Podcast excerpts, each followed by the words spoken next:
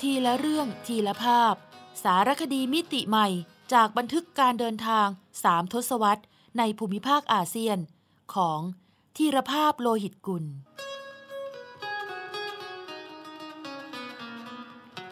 อ่านโดย สมปองดวงสวัย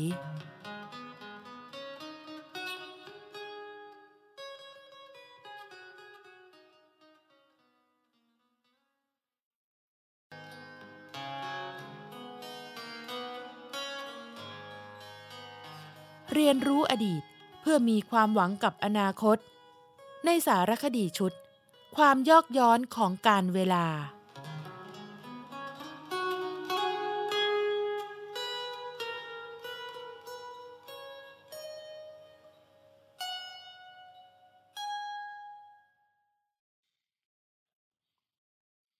กระบี่บนทางสามแพร่ง หากวันนี้ ผมจะคิดถึงจังหวัดใดจังหวัดหนึ่ง ในบ้านเมืองของเรา ที่ประทับใจ สบายกายยามได้ไปพักพิง ผมมักคิดถึงจังหวัดที่เคยมีคำขวัญสั้นๆ แต่แสนจะน่ารักว่า เมืองน่าอยู่ ผู้คนน่ารัก นั่นคือจังหวัดกระบี่ กระบี่เป็นเมืองเล็กๆ ริมฝั่งทะเลอันดามัน ที่มีภูมิประเทศหลากหลาย เพื่ออำนวยต่อการท่องเที่ยว ตั้งแต่หาดทรายขาว ทะเลสายปิงแนวเทือกเขาหินปูน แปลกตาสระน้ำสีมรกตรวมถึง คลองสองน้ำสามป่า ที่รวมระบบนิเวศอันหลากหลายไว้ด้วยกัน อย่างน่าอัศจรรย์ใจ ทั้งน้ำจืด น้ำกร่อย น้ำเค็ม ทั้งป่าพรุ ป่าชายเลน และป่าดิบชื้น เช่นที่คลองท่าปอมอันโด่งดัง กระทั่งอำเภอที่ใครๆ เคยคิดว่า ขี้เรที่สุดของกระบี่ เพราะไม่มีชายหาดชวนฝันเหมือนอำเภออื่น อย่างอ่าวลึก เดี๋ยวนี้ก็ปักธงเป็นอำเภอที่นักท่องเที่ยวไม่ควรพลาดอีกอำเภอหนึ่ง จากความเชื่อว่า ในขาดทุน มีกำไร ในขี้เร มีเสน่ห์แฝงเร้น เพราะเป็นอำเภอชายฝั่งทะเลอันดามัน ส่วนที่เป็นเว้าอ่าวลึก ละไม้ปากนกแก้ว จึงถูกเรียกขานามมาว่า อ่าวลึกสำร้ายยังเป็นชายฝั่งประเภทจมตัว มีหาดทรายอยู่น้อยนิด ส่วนที่มีก็เป็นเพียงชายหาดแคบๆ ไม่น่าพิสมัย ลึกลงไปในทะเล ยังเป็นไหลทวีปลาดชัน ไม่เหมาะกับการเล่นน้ำด้วยประการทั้งปวง อ่าวลึกจึงไม่เคยมีตัวตนบนแผนที่ท่องเที่ยว ยอดนิยมของกระบี่ แม้จะมีถ้ำผีหัวโตที่ทรงคุณค่าด้วยภาพเขียนสียุคก่อนประวัติศาสตร์ มีแอ่งน้ำสีมรกตอย่างทานโบกขรณี ก็มีเสียงปรามาสว่า เป็นแค่แหล่งท่องเที่ยวระดับท้องถิ่นอ่าวลึกในอดีต จึงดูเร้นลับ ผู้คนพากันผ่านเลยไปที่อื่น แต่เมื่อเป็นชายฝั่งจมตัว ภูเขาหินปูนมากมาย ตรงชายฝั่ง จึงพากันสุดตัวตามลงไปในทะเลด้วยก่อให้เกิดเกาะหินปูนขึ้นมากมายตลอดแนว อ่าวพังงายันอ่าวลึก ยิ่งนานวัน มีสายฝนกระนำมีลมพายุ กัดเซาะหินปูนที่อ่อนเปราะ บ้างก็ว้าแหวง บ้างเป็นรูโว เป็นโพรงถ้ำเป็นเพิงผาไม่น่าดูเลย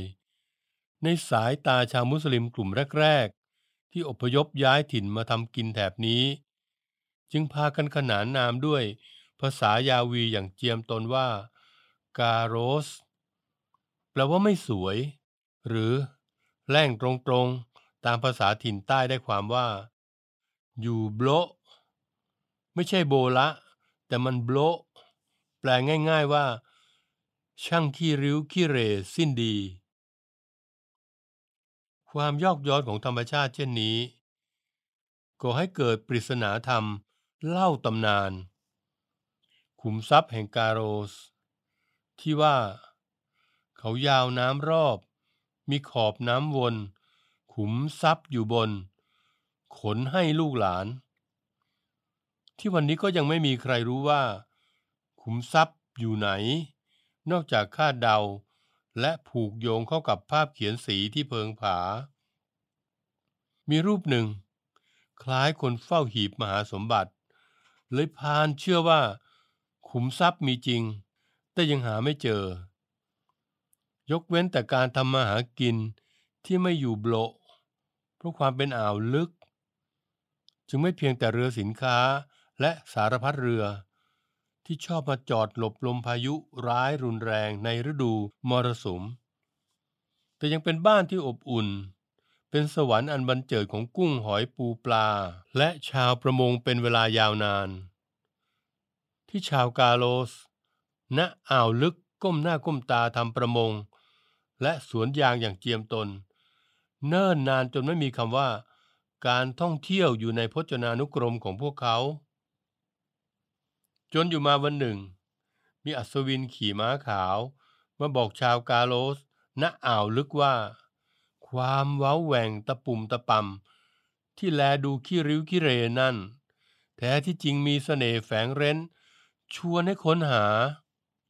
เพราะบ้างเป็นหน้าผามีรูโพรง แลละม้ายใบหน้าปีศาจถมึงทึงยามเช้า แล้วกลับกลายเป็นแคสเปอร์ ผีขี้เล่นเมื่อแดดบ่าย ชายมา บรรดาคนต่างถิ่นผู้มาเยือน อุทานให้ได้ยินว่า นั่นหุบเขาปีศาจโน่นก้อนหินแม่มด นี่หน้าผาผีตาโขน เพราะเหลือบมองคราใด ดังมีมือศิลปิน จากด่านซ้ายที่เมืองเลย มารังสรรค์เป็นประติมากรรมชิ้นเอกอุ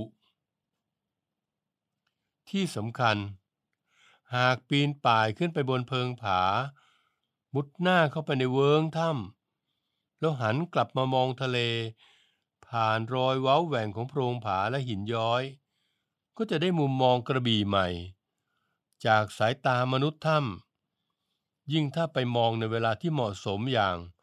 ยามอุสาสวัสด หรือยามอาทิตย์อัสดง ช่างงดงามเกินจะหาคำมาบรรยาย ซึ่งอัศวินขี่ม้าขาวคนนั้น หาใช่ใครอื่น หากคือลูกหลานอ่าวลึกที่มีวิสัยทัศน์ไกล ได้เห็นโลกกว้าง ได้เรียนรู้บทเรียนจากชุมชนอื่นรอบด้าน มารวมตัวกันในนาม เครือข่ายท่องเที่ยวชุมชนอ่าวลึก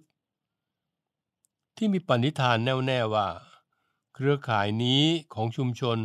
โดยชุมชน เพื่อชุมชนเท่านั้น เครือข่ายท่องเที่ยวชุมชนอำเภออ่าวลึก ประสานใจแปดตำบล วางเป้าหมายและกฎกติกา ในการจัดการท่องเที่ยว โดยคำนึงถึงความสมดุลของสิ่งแวดล้อม ทรัพยากรธรรมชาติ วิถีชีวิต วัฒนธรรมประเพณี ด้วยวิถีพอเพียง พื่อถนอมคุณค่าของธรรมชาติไว้นานๆหกสิบคน คือจำนวนนักท่องเที่ยวที่จะเข้าไปเที่ยวถ้ำในหนึ่งวัน เพื่อไม่ให้ลมหายใจและไอเหงื่อของคน เข้าไปทำลายการเติบโตของหินงอก หินย้อยถ้ำที่เคยประดับไฟส่องสว่าง จนอุณหภูมิของแสงส่งผลกระทบ ก็รื้อระบบไฟออกหมด แล้วลงทุนซื้อไฟฉายแบบนักสำรวจถ้ำซึ่งมีสายรัดที่ศีรษะ ใช้เป็นอุปกรณ์ดูถ้ำแทน เหนือสิ่งอื่นใด ห้ามขูด แคะ หรือหักหิน ใครฝ่าฝืน เชิญออกทันที ส่วน 240 คือจำนวนคนที่จะร่องเรือชมทะเลได้ในหนึ่งวัน ที่พักบนแพกลางน้ำ ต้องวางระบบบำบัดน้ำเสียอย่างเคร่งครัด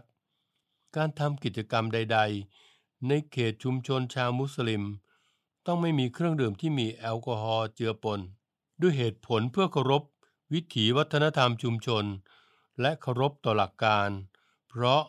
พอเพียงจึงเพียงพอ นานพอสมควรที่ผมร้างราจากอ่าวลึกและกระบี่ แต่ก็ดีใจที่ทราบว่า บัดนี้ เครือข่ายท่องเที่ยวชุมชนอ่าวลึก เข้มแข็งขึ้นในนาม วิสาหกิจเครือข่ายท่องเที่ยว โดยชุมชนอ่าวลึก แต่ผมไม่แน่ใจว่า อนาคตของกระบี่และอ่าวลึกจะเป็นเช่นใด ในกรณีที่มีโรงไฟฟ้าถ่านหินเกิดขึ้น ผมเข้าใจเพียงว่า แหล่งพลังงานยังมีทางเลือกอื่น และการพัฒนาเมือง ไม่ควรจะไปในทิศทางเดียวกันหมด ที่สำคัญ การอนุรักษ์เมืองท่องเที่ยวไว้ได้ หมายถึงคุณภาพชีวิตที่ดีของทุกคนทั่วหน้า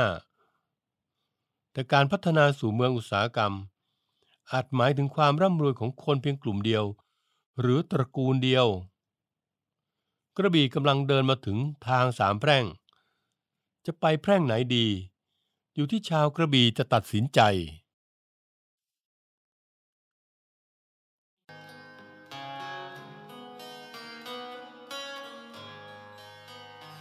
เรียนรู้อดีตเพื่อมีความหวังกับอนาคต ในสารคดีชุด ความยอกย้อนของการเวลา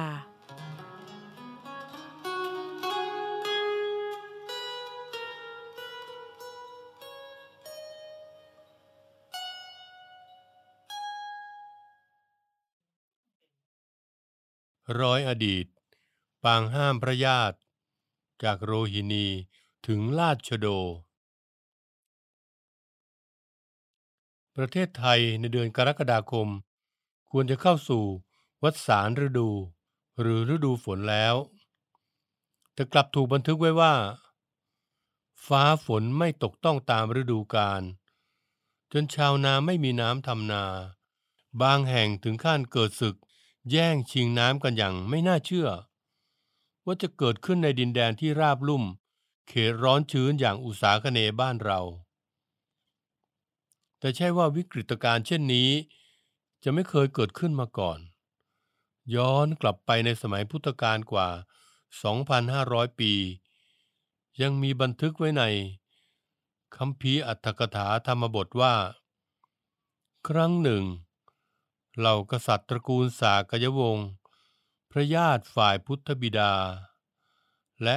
ตระกูลโกริยวงศ์พระญาติฝ่ายพุทธมารดา เกิดทะเลาะวิวาทกันด้วย เรื่องแย่งน้ำในแม่น้ำโรฮินี เนื่องจากฝนแล้ง จนน้ำไม่เพียงพอจะทำการเกษตร ลุกลามไปจนเกือบกลายเป็นสงครามแย่งน้ำพระพุทธเจ้าจึงเสด็จไปห้ามปราม โดยได้ทรงตรัสเตือนสติว่า มหาบพิษทั้งหลาย ระหว่างน้ำกับโลหิต ที่จะไหลหลั่งออกมา เพราะการรบพุ่งกันนี้ อย่างไหนมีค่ามากกว่ากัน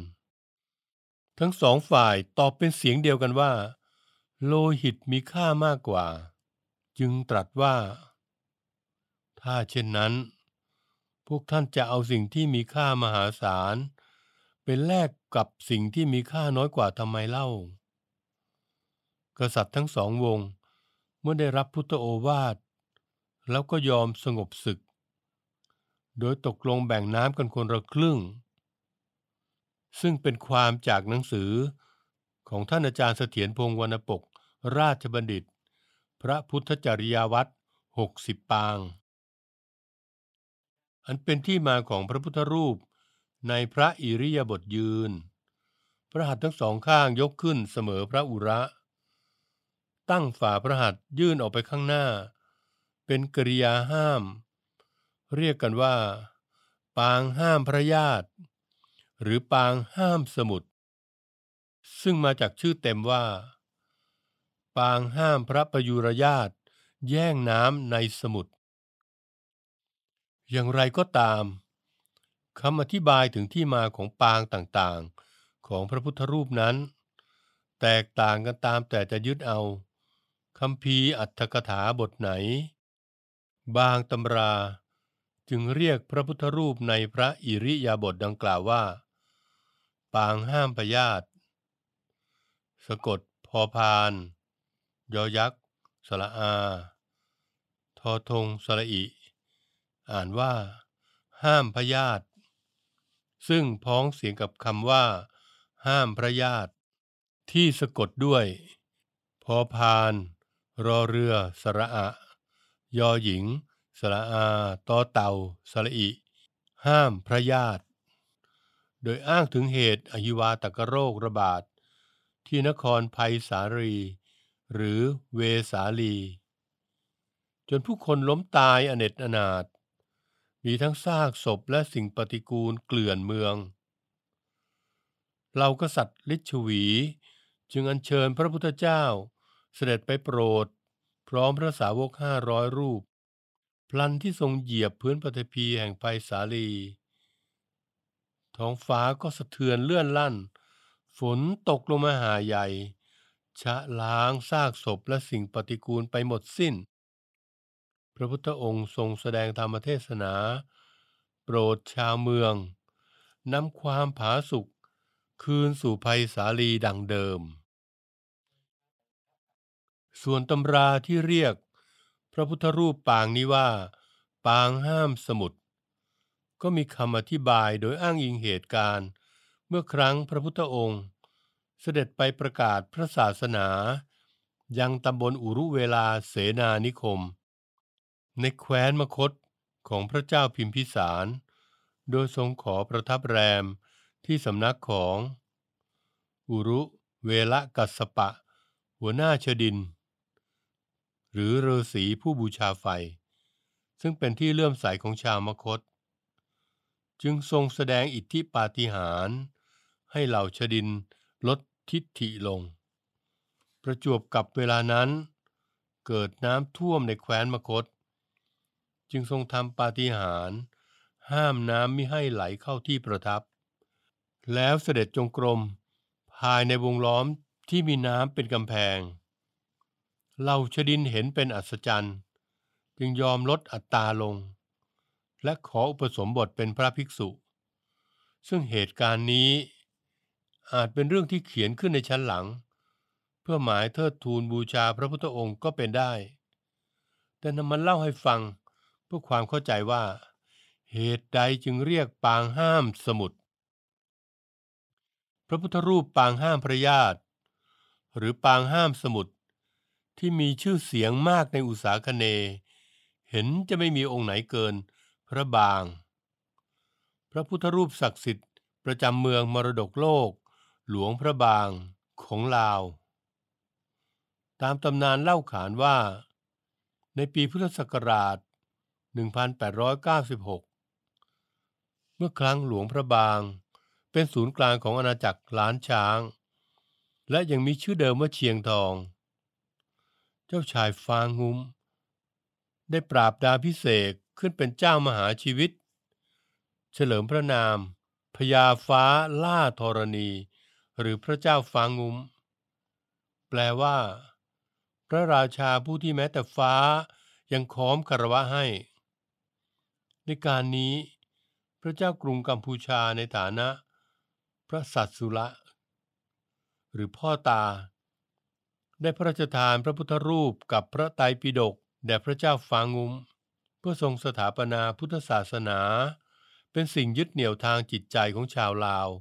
แทนการถือผีเช่นในอดีต โดยพระพุทธรูปดังกล่าว เป็นพระปางห้ามพระญาติ สูงสองศอกเจ็ดนิ้ว หล่อด้วยปัญจโลหะ คือ เงิน ทอง ทองแดง องเหลืองและเหล็ก โดยมีส่วนผสมที่เป็นทอง 90%หรือราว 42 ช่างหนึ่งตำลึง ชาวลาวนิยมเรียกพระปาง แต่กร่อนคำเป็นพระบาง จนกระทั่งพศ 2303 พระเจ้าชัยเชษฐาธิราช ทรงย้ายราชธานีจากเชียงทองไปยังเวียงจันทร์เพื่อหลีกหนีการรุกรานของพระเจ้าหงสาวดีบุเรงนอง และให้เปลี่ยนชื่อเชียงทองเป็นหลวงพระบาง อันมีความหมายว่า เป็นเมืองที่อนาราษฎร พร้อมใจกันยกให้ พระบางปกปักรักษา โดยพระพุทธรูป พระบางประดิษฐานณหอพระบาง ภายในพระราชวังหลวงพระบางมาตราบจนวันนี้ นอกจากนั้นยังมีพระม่าน เป็นพระพุทธรูปปางห้ามพระญาติอีกองค์หนึ่ง ที่ชาวหลวงพระบาง สักการะบูชา ด้วยเชื่อกันว่า หากอัญเชิญพระม่านออกจากหอพระ วันนั้นฝนจะตก พระม่านจึงเป็นสัญลักษณ์หนึ่งของความบริบูรณ์พูนผล ย้อนกลับมาในประเทศไทย ปรากฏการณ์ฝนแล้ง ยังส่งผลกระทบให้ชุมชน ริมฝั่งคลองลาดจโด อำเภอผักไห่จังหวัดพระนครศรีอยุธยา ตัดสินใจยกเลิก การจัดประเพณี แห่เทียนเข้าพรรษาทางน้ำที่สืบทอดกันมานาน ด้วยเหตุที่น้ำในคลองแห้งผาก จนยากแก่การเดินเรือ บรรดาพ่อเพลงแม่เพลงพื้นบ้าน และเด็กนักเรียน โรงเรียนวัดลาชโด บนเสียดายไปตามๆกัน เพราะต่างซ้อมเพลงเรือและการละเล่นทางน้ำสำหรับนำขบวนแห่เทียนพรรษาไว้ดิบดี ผมชมสกู๊ปข่าว ลาชโดงดแห่เทียนพรรษา ทางสถานีไทย PBS ด้วยความเศร้าใจ ที่ความแปรปรวนของสภาพอากาศโลก ส่งผลกระทบต่อชุมชนชายน้ำแห่งนี้ด้วย แต่ก็สบายใจว่า ประเพณีนี้จะไม่สูญสลาย เพราะลูกหลานราชโดรุ่นใหม่ ยังตระหนักในคุณค่า แห่งมรดกทางวัฒนธรรม ที่บรรพชนสร้างสารรค์ไว้ อย่างน้อยผมก็ดีใจ ที่ทราบว่ามีเด็กๆ ลูกราชโด ใส่ใจฝึกฝนการร้องเพลงเรือ ในชั่วโมงเรียนรู้การละเล่นพื้นบ้าน ที่โรงเรียนของพวกเขา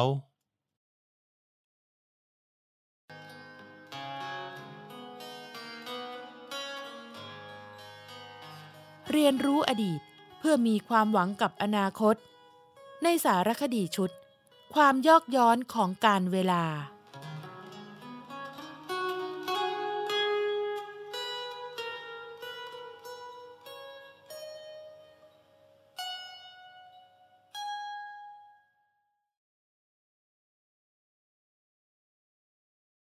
ร่วมใจพิทักษ์ผาแต้ม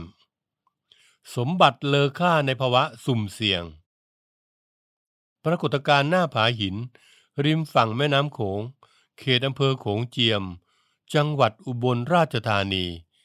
ถล่มลงมาเมื่อวันที่ 24 ธันวาคม พศ 2558ส่งแรงกระเพื่อมในแวดวงโบราณคดีไทยมิใช่น้อย เพราะเป็นที่ทราบกันดีว่า บริเวณนั้น มีภาพเขียนสียุคก่อนประวัติศาสตร์ อันทรงคุณค่ากว่า 300 ภาพ อายุเก่าแก่ราว 3,000 ถึง 4,000 ปี ที่รู้จักกันในนามผาแต้มประดับอยู่ โชคยังดี ที่จุดเกิดเหตุคือบริเวณผากระทัง ทางทิศเหนือของบ้านห้วยลงตำบลห้วยไผ่อำเภอโขงเจียม อยู่ห่างจากผาแต้มถึง 6 กิโลเมตร โดยนักธรณีวิทยาวิเคราะห์ว่า สาเหตุเกิดจากชั้นหิน บริเวณนั้นมีความแตกต่างกัน โดยมีหินทรายที่หนาและหนักอยู่ด้านบน และมีชั้นหินดินดาน ซึ่งแข็งแรงน้อยกว่า แตกและร่อนง่ายกว่า รองรับอยู่เบื้องล่าง ครั้นเมื่อชั้นหินดินดานผุกร่อนทำให้การรับน้ำหนัก เสียสมดุล จึงเกิดการพังทลายของชั้นหินทราย เป็นวงกว้างถึง 40 เมตร ยาว 50 เมตร และลึกเข้าไป 6-10 เมตร ในทางธรณีวิทยาเรียกปรากฏการณ์นี้ว่า Rock Fall จัดเป็นประเภทหนึ่งของปรากฏการณ์ดินถล่ม นั่นหมายความว่า ระยะห่าง 6 กิโลเมตร ไม่ใช่เงื่อนไขบ่งชี้ว่า เมื่อเกิดเหตุผาถล่มที่ผากระทังแล้ว ในอนาคตจะไม่เกิดที่ผาแต้ม ในภาวะที่สภาพภูมิอากาศโลก แปรปรวนรวนเรเช่นทุกวันนี้ และในเงื่อนไขที่หน้าผาทั้งสองแห่งนี้ แท้ที่จริงคือแนวหน้าผาที่ประกอบด้วยชั้นหินทราย และชั้นหินดินดานเดียวกัน แต่ทอดยาวไปตามลำน้ำโขง เป็นระยะทางนับ 10 กิโลเมตร ซึ่งปรากฏการณ์หน้าผาหินถล่มอาจเกิดขึ้นซ้ำอีกเมื่อไหร่ก็ได้ การที่หัวหน้าอุทยานแห่งชาติผาแต้ม สั่งการให้นำป้ายระวังหินถล่มไปติดไว้ในบริเวณจุดเสี่ยง พร้อมกับเชิญชวนให้นักท่องเที่ยวไปพิสูจน์ว่า ผาแต้มยังไม่ได้ถล่มลงมานั้น ไม่น่าเพียงพอจะเป็นหลักประกันว่า หากเกิดผาถล่มขึ้นมาจริง ๆ แล้ว จะรักษาความปลอดภัยกันได้อย่างไร หากแม้นว่าการปิดอุทยานจะนำความเดือดร้อนมาสู่ชาวบ้านจำนวนไม่น้อย ที่ฝากชีวิตไว้กับธุรกิจการท่องเที่ยว ก็คงเป็นความจำเป็นเร่งด่วน ที่ทางอุทยานต้องระดมเจ้าหน้าที่ออกสอดส่องดูแล และทำความเข้าใจ ให้ความรู้กับชาวบ้านและนักท่องเที่ยว รวมถึงอาจปิดพื้นที่บางส่วน เปิดให้ชม เฉพาะภาพหลักเท่านั้น แต่ที่สำคัญคือ การประสานความร่วมมือทุกหน่วยงานที่เกี่ยวข้อง เพื่อระดมสมองถึงความเป็นไปได้ หรือเป็นไปไม่ได้ ที่จะปกป้องภาพเขียนสียุคก่อนประวัติศาสตร์ อันทรงคุณค่าชุดนี้ให้รอดพ้นหายนะภัย ผาหินถล่ม แน่นอน ปรากฏการธรรมชาติเป็นเรื่องที่ยากจะป้องกันและคาดเดา แต่หากเราศึกษาบทเรียนจากญี่ปุ่น ในการคิดค้นนวัตกรรมใหม่ๆ มาชะลอ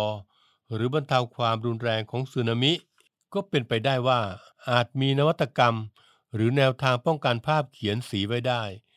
แม้ไม่หมดทั้ง 300 กว่าภาพ แต่อย่างน้อยภาพสำคัญระดับหัวแหวนของผาแต้ม ยังปกปักรักษาไว้ได้ก็ยังดี และหากแม้ถึงที่สุด เราไม่อาจรักษาภาพเขียนสีไว้ได้ ก็ยังภูมิใจที่ได้ เพียรพยายามอย่างเต็มกำลังแล้ว ไม่ใช่ปล่อยให้ทุกอย่าง เป็นไปตามยถากรรม อย่างไรก็ตาม แล้วงานนี้ใครจะเป็นเจ้าภาพ คงต้องให้กรมศิลปากรในฐานะผู้ดูแลภาพเขียนสี ซึ่งขึ้นทะเบียนเป็นโบราณสถานของชาติ กับกรมอุทยานแห่งชาติสัตว์ป่าและพันธุ์พืช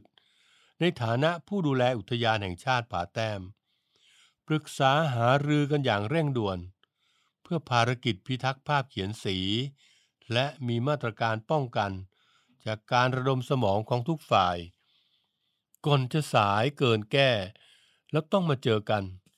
ในวันที่งานศิลปะ ยุคก่อนประวัติศาสตร์ล้ำเลอค่าถล่มลงมากองโดยต่างฝ่ายได้แต่มองตากันเท่านั้น ทั้งนี้ ภาพเขียนสียุคก่อนประวัติศาสตร์ ที่ประดับอยู่ตามแนวหน้าผา ริมฝั่งแม่น้ำโขง ในเขตอุทยานแห่งชาติ ผาแต้มอำเภอโขงเจียม จังหวัดอุบลราชธานี มีจำนวนกว่า 300 ภาพ ตลอดระยะทางยาวกว่า 900 เมตร แบ่งเป็น 4 กลุ่ม คือกลุ่มผาขาม กลุ่มผาแต้ม กลุ่มผาหมอน และกลุ่มผาหมอนน้อย เป็นผลงานของชุมชนโบราณที่พักพิงตามเพิงถ้ำในหน้าผาริมฝั่งโขง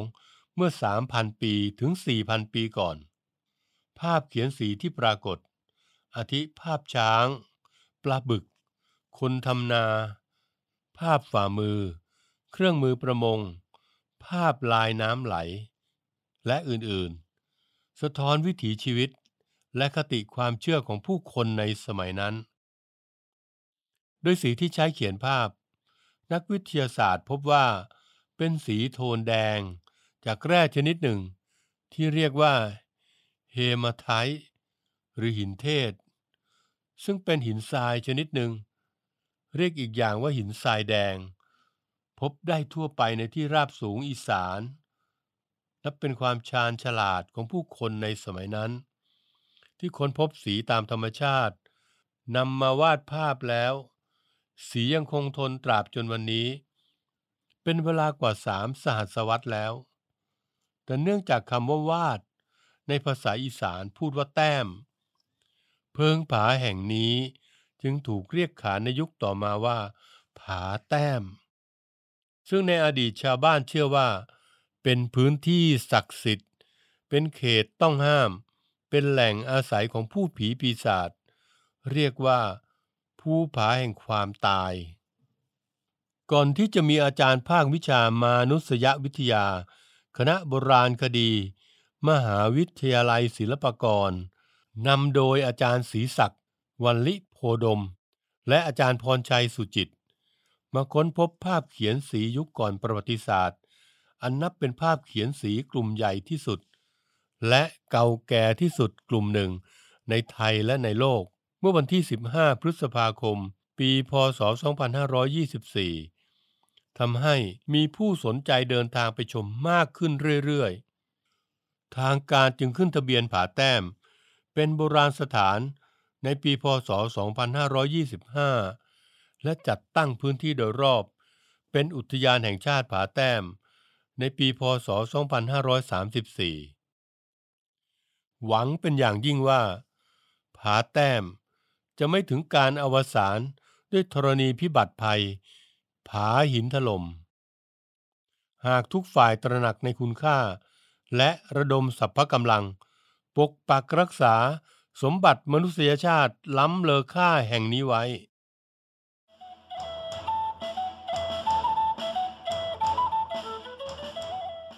ซอกแซกอาเซียน ทุกซอกทุกมุมของอาเซียนมีเรื่องราวที่ค้นหาได้ไม่รู้จบ โดย กิติมาพรจิตราธร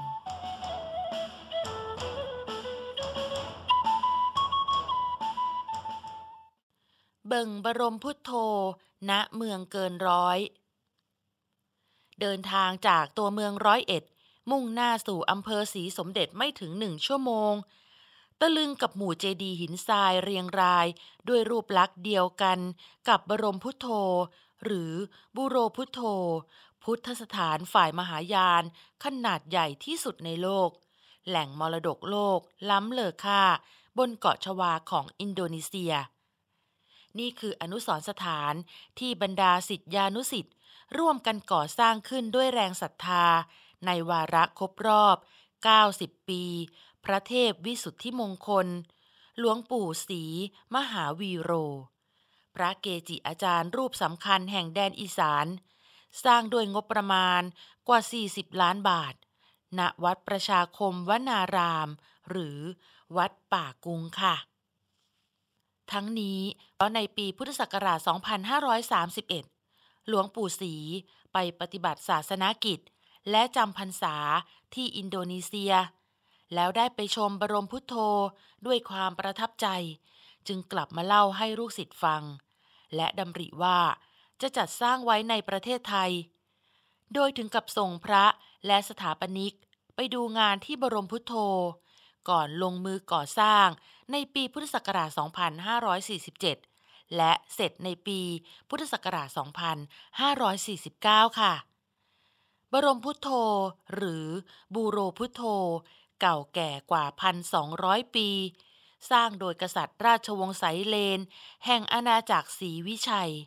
ในยุคที่ศาสนาพุทธแบบมหายาน และศาสนาพราหมณ์ฮินดู เฟื่องฟูบนเกาะชวา มีลักษณะเป็นทรงพีระมิด มีฐานสี่เหลี่ยมจัตุรัส กว้างด้านละ 121 เมตร สูง 50 เมตร แบ่งเป็นสามชั้น คือชั้นฐาน หรือชั้นกามธาตุ เปรียบเหมือนโลกมนุษย์ที่ยังมีกิเลส ยึดติดในรูป รส กลิ่น เสียง สัมผัส วนเวียนอยู่ในความโลภ โกรธ หลง ชั้นที่สองเป็นชั้นรูปธาตุหลุดพ้นจากความโลภโกรธ หลง แต่ยังคล้องแวะในรูปรสกลิ่น เสียงสัมผัส ชั้นที่สามเป็นชั้นอรูปธาตุหลุดพ้นจากกิเลสเมามัวทั้งมวล เปรียบได้ดั่งแดนนิพพาน ที่น่าสนใจคือ บรมพุทโธมีบันไดทางขึ้น 171 ขั้น มีพระพุทธรูปในซุ้มเหนือฐานชั้นที่หนึ่ง432 องค์ มีพระพุทธรูปปางปฐมเทศนาประดิษฐานในเจดีราย เจาะเป็นรูโปร่ง 72 องค์ รวมจำนวนพระพุทธรูปทั้งสิ้น 504 องค์ ซึ่ง 5 บวก 0 บวก 4 เท่ากับ 9 อันเป็นเลขมงคลค่ะ ขณะที่บรมพุทโธณวัดป่ากุง เป็นเจดีย์รูปทรงแปดเหลี่ยม กว้างร้อยเอ็ดเมตร ยาวร้อยเอ็ดเมตร ตามชื่อจังหวัดร้อยเอ็ดและสูงร้อยเก้าเมตร แบ่งเป็นเจ็ดชั้น ตกแต่งด้วยหินทรายธรรมชาติ จากอำเภอปากช่อง จังหวัดนครราชสีมา การสร้างรูปจำลองของสถานที่สำคัญระดับโลกในประเทศเพื่อนบ้าน ถือเป็นกระบวนการแลกเปลี่ยนเรียนรู้ ขั้นตอนหนึ่งของชาวประชาคมอาเซียนค่ะ